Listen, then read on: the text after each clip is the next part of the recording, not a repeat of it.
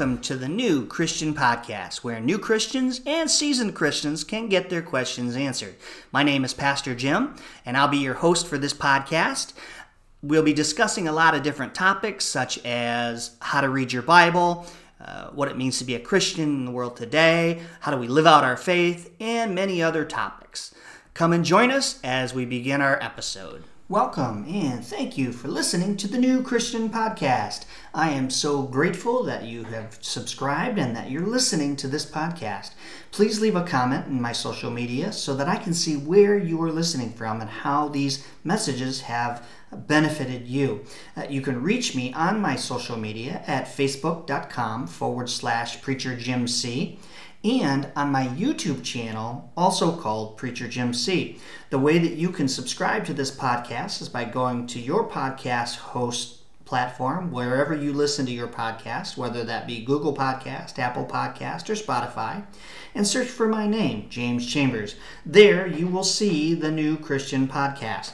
Click that subscribe button and you'll receive weekly updates from this podcast. Today's podcast, we are on our last episode in this series. Uh, we are closing out this series um, uh, on prayer, and we're going to look at humbling ourselves in prayer. Uh, and we're going to be looking at Second Chronicles chapter 7, verses 11 through 22. And we're going to look at humbling ourselves in prayer. Second Chronicles chapter 7, verses 11 through 22. Let's read when Solomon had finished the temple of the Lord and the royal palace, and had succeeded in carrying out all he had in mind to do in the temple of the Lord and in his own palace the Lord appeared to him at night and said, quote, I have heard your prayer and have chosen this place for myself as a temple for sacrifice. When I shut up the heavens so that there is no rain, or command the locusts to devour the lands, or send a plague among my people. Verse 14 If my people who are called by my name will humble themselves and pray and seek my face and turn from their wicked ways, then I will hear from heaven and I will forgive their sins and will heal their lands.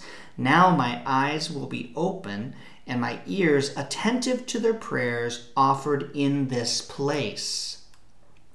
I have chosen and consecrated this temple this temple so that my name may be let's see where we're at here folks. Verse 15 here we are. Now my eyes will be opened and my ears attentive to their prayer offered in this place. I have chosen and consecrated this temple so that my name may be there forever my eyes and my heart will always be there. As for you, if you walk before me faithfully, as David your father did, and do all I command, I will observe my de- decrees and laws. I will establish your royal throne as I con- convened with David and covenanted with David, your father, when I said, You shall never fail to have a successor to rule over Israel. Verse 19.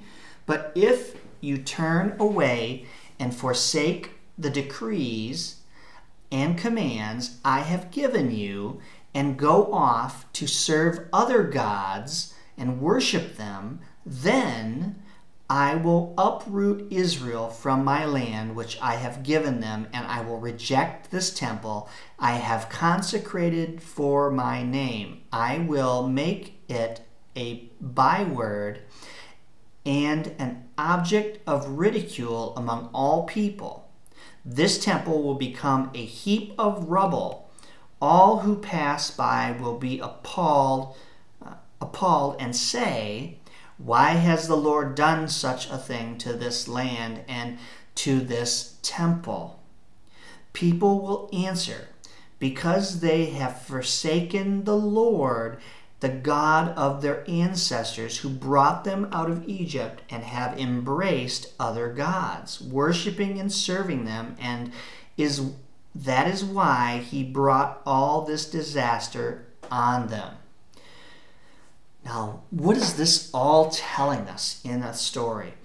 It, let me preface this by quoting somebody uh, from history. In 1742, in uh, Columbaling, Scotland. Cambuslang, that's hard to pronounce there, Scotland.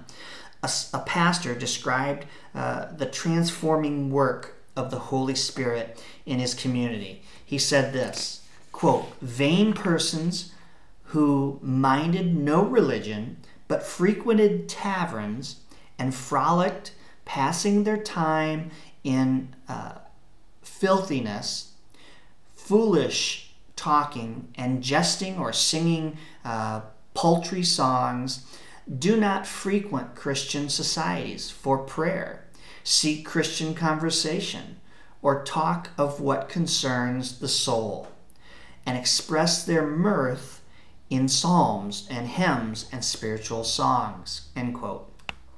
Like many periods uh, in spiritual revival, this passage here in Second Chronicles uh, it begins with the prayers of a small group. It, it's a radical effect, uh, its radical effects extended to an entire town, right? As scripture tells us in the story of Solomon, God also promised to reveal to his people and their communities if they would commit themselves to prayer. Rather than strident demands, the Lord makes, makes it clear that um, their prayer uh, he hears is the one of humility. God's people kneel before him in distressing circumstances, droughts, plagues, uh, sinful habits, and confess their wickedness and failures. These prayers are public admissions that God can do for us what we cannot do for ourselves. Humbled, uh, we then lift our eyes and seek God's face. We renounce our allegiance to sin and to Satan. We see that in verse 14. And declare instead that we desire to know and follow our God alone. The Lord answers by sending His Holy Spirit and gr- the greatest gift the Father bestows on His children. You, you notice in Luke chapter 11, verses 11 through 13 in the New Testament, Luke chapter 11, verses 11 through 13, it says this Which of you fathers, if your son asks for a fish, will give him a snake instead? Or if he asks for an egg, will you give him a scorpion? If you then, though you are evil, know how to give good gifts to your children, how much more will your Father in heaven give the Holy Spirit to those who ask him? This verse is telling us that this universal sinfulness is uh, presupposed as as is in as is the evidence of common grace in a father's instinctive and natural love for his children. Uh, back to uh, verse uh, Second Chronicles. In verse 16 of Second Chronicles, his spirit heals the land and assures us that God's eyes and heart will always be with us. Amen in response to our humility, God promises to hear our cries. Amen. In response to our confession of sin, He promises to grant forgiveness. And in response to our request to know Him more, God promises to send His revealing and refreshing Spirit. So, in other words, in our lives, the greatest need of our communities and our nation is the Holy Spirit. More than financial stability, adequate health care, improved education, wise legis- legislation, the people who live and work beside us need the gift of God Himself dwelling within them. And so do we. So, your task for this week, I want to encourage you this. Encouraged by God's promises, intercede for your community this week. That's my task. Encourage you to intercede in prayer for your community this week. And I want you to remember what Psalm 85, verse 6 says. Will you not revere us again, that your people may rejoice in you? Let me say that again. Psalm 85, verse 6. Will you not revive us again, that your people may rejoice in you? And your task for this week? I want you to incur, be encouraged by God's promises to intercede in prayer for your community this week. And that's my message for you this week from Second Chronicles chapter 7 as we look at humbling ourselves and praying and seeking after God. That's a continual process in the text. We continually seek after God for His grace, His mercy, and His loving care. I want you to have a blessed Labor Day weekend this week. I want to thank you for joining me on the New Christian Podcast today.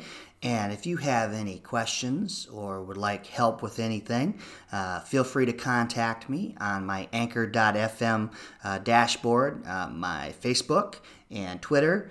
Uh, links links are there, and you can also reach me if you uh, are on YouTube and you search Preacher Jim C. My YouTube channel will come up, and you can message me there. Uh, and I want to thank you for joining us, and have a blessed day.